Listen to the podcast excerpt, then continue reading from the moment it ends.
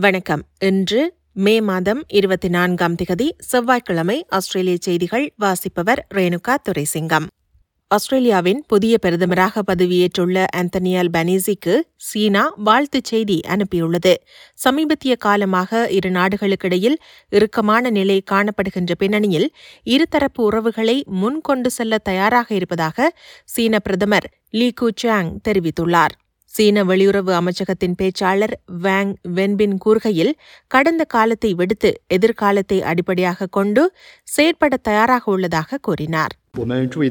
We note that Mr Albanese led the Australian Labor Party to a victory in the federal election, and we offer our congratulations. In the 1970s, the Australian government, led by the Labor Party, made the right choice to establish diplomatic relations with China, making a historic contribution to the development of China Australia relations. The sound and stable development of China Australia relations is in line with the fundamental interests and common aspirations of the two peoples.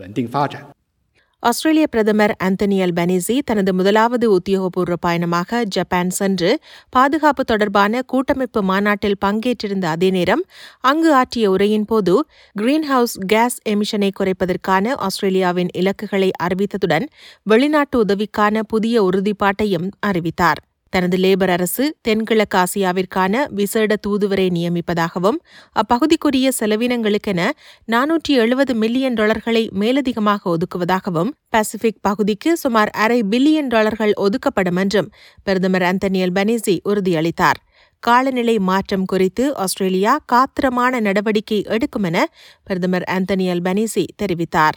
We will act in recognition that climate change is the main economic and security challenge for the island countries of the Pacific.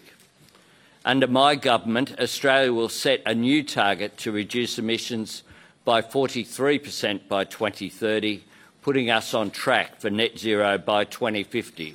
ஆஸ்திரேலிய தேர்தலில் வழங்கப்பட்ட வாக்குகள் தொடர்ந்தும் எண்ணப்பட்டு வரும் நிலையில் labour கட்சி தனித்து ஆட்சி அமைப்பதற்கான அறுதி பெரும்பான்மையை பெறுவதற்கான சாத்தியம் தொடர்ந்தும் வலுவாக காணப்படுவதாக கணிப்புகள் கூறுகின்றன. ஆஸ்திரேலிய தேர்தல் ஆணையத்தின் இன்றைய கணிப்பின்படி லேபர் கட்சி எழுபத்தி ஐந்து இடங்களை வென்றுள்ளது. இனமும் ஒரு ஆசனம் உறுதியானால் கூட்டணி அமைக்காமலே லேபர் கட்சி தனித்து ஆட்சி அமைக்க முடியும் என்பது குறிப்பிடத்தக்கது. நியூ சவுத் வேல்ஸ் மாநிலத்தில் விரைவில் இலவச ஃப்ளூ தடுப்பூசிகள் வழங்கப்படவுள்ளதாக கூறப்படுகிறது. முந்தைய ஆண்டுகளை விட இவ்வருடம் ஃப்ளூ தாக்கம் அதிகளவில் காணப்படுவதால் இலவச ஃப்ளூ தடுப்பூசி வழங்கும் நடவடிக்கை சுகாதார அதிகாரிகளால் பரிசீலிக்கப்பட்டு வருவதாக நியூ சவுத் வேல்ஸ் சுகாதார அமைச்சர் பிரெட் ஹசார்ட் கூறியுள்ளார். ஐந்து வயதிற்குட்பட்ட குழந்தைகள் ஏற்கனவே நீண்ட கால நோய் நிலைமையால் பாதிக்கப்பட்டவர்கள் கர்ப்பிணி பெண்கள் பூர்வீக குடியினர் மற்றும் டொரஸ்ட்ரைட் தீவு மக்கள் மற்றும் அறுபத்தி ஐந்து வயதிற்கு மேற்பட்டவர்களுக்கு மாத்திரமே ஃப்ளூ தடுப்பூசி இலவசமாக வழங்கப்படுகிறது அனைவருக்கும் இலவச ஃப்ளூ தடுப்பூசியை வழங்குவது பற்றிய அறிவிப்பு வரும் நாட்களில் எதிர்பார்க்கப்படுவதாக அமைச்சர் பிரெட் ஹெசார்ட் தெரிவித்தார் It is absolutely crucial that you go and get your flu vaccine as soon as possible. It is concerning that just taking one, one of the, uh, the groups who are able to currently access free vaccines, uh, the over 65s, we know that over 65s are particularly vulnerable, but around about 50% of people who are over 65 have not yet accessed a flu vaccine. New South Wales Victoria தெற்கு Australia மேற்கு Australia மற்றும் குயின்ஸ்லாந்தில் Covid தொடர்பிலான மேலும் அறுபத்தி எட்டு இறப்புகள் பதிவாகியுள்ளன. நாடு முழுவதும் மொத்தம் நாற்பத்தி இரண்டாயிரத்தி இருநூற்றி எழுபது பேருக்கு புதிதாக கோவிட் தொற்று உறுதிப்படுத்தப்பட்டுள்ளது. நியூ சவுத் வேல்ஸ் மாநிலத்தில் புதிதாக எட்டாயிரத்தி எழுநூற்றி ஐம்பத்தி ஒரு பேருக்கு கோவிட் தொற்று உறுதிப்படுத்தப்பட்டுள்ளது. பதினான்கு பேர் மரணமடைந்தனர். விக்டோரியா மாநிலத்தில் புதிதாக பதினோராயிரத்தி அறுநூற்றி ஐம்பத்தி ஆறு பேருக்கு தொற்று உறுதிப்படுத்தப்பட்டுள்ளது. பதினாறு பேர் மரணமடைந்தனர். குயின்ஸ்லாந்து மாநிலத்தில் மேலும் ஐயாயிரத்தி நூற்றி பதினெட்டு பேருக்கு தொற்று உறுதிப்படுத்தப்பட்டுள்ளது. பதினெட்டு பேர் மரணமடைந்தனர். மேற்கு ஆஸ்திரேலியாவில் புதிதாக பன்னிரண்டாயிரத்தி நூற்றி பதினான்கு பேருக்கு தொற்று உறுதிப்படுத்தப்பட்டுள்ளது. ஆறு பேர் மரணமடைந்தனர். இந்த மரணங்கள் முன்னைய தேதிகளில் நேர்ந்துள்ளன.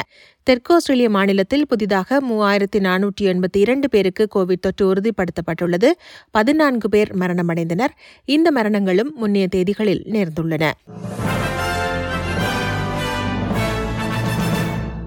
இனி இன்றைய நாணய மாற்று நிலவரம். ஒரு ஆஸ்திரேலிய டாலர் எழுபது அமெரிக்க சதங்கள் இருநூற்றி ஐம்பத்தி ஐந்து இலங்கை ரூபாய் நாற்பத்தி ஒன்பது சதங்கள் ஐம்பத்தி ஐந்து இந்திய ரூபாய் பத்து காசுகள் தொன்னூற்றி ஏழு சிங்கப்பூர் சதங்கள் மூன்று புள்ளி ஒன்று ஒன்று மலேசிய ரெங்கிட்.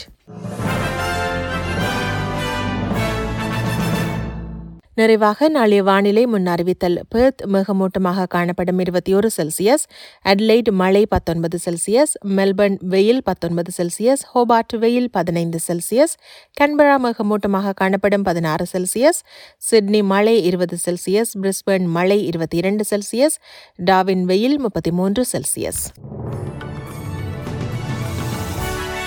இத்துடன் எஸ்பிஎஸ் தமிழ் ஒலிபரப்பு வழங்கிய ஆஸ்திரேலிய செய்திகள் நிறைவு பெறுகின்றன.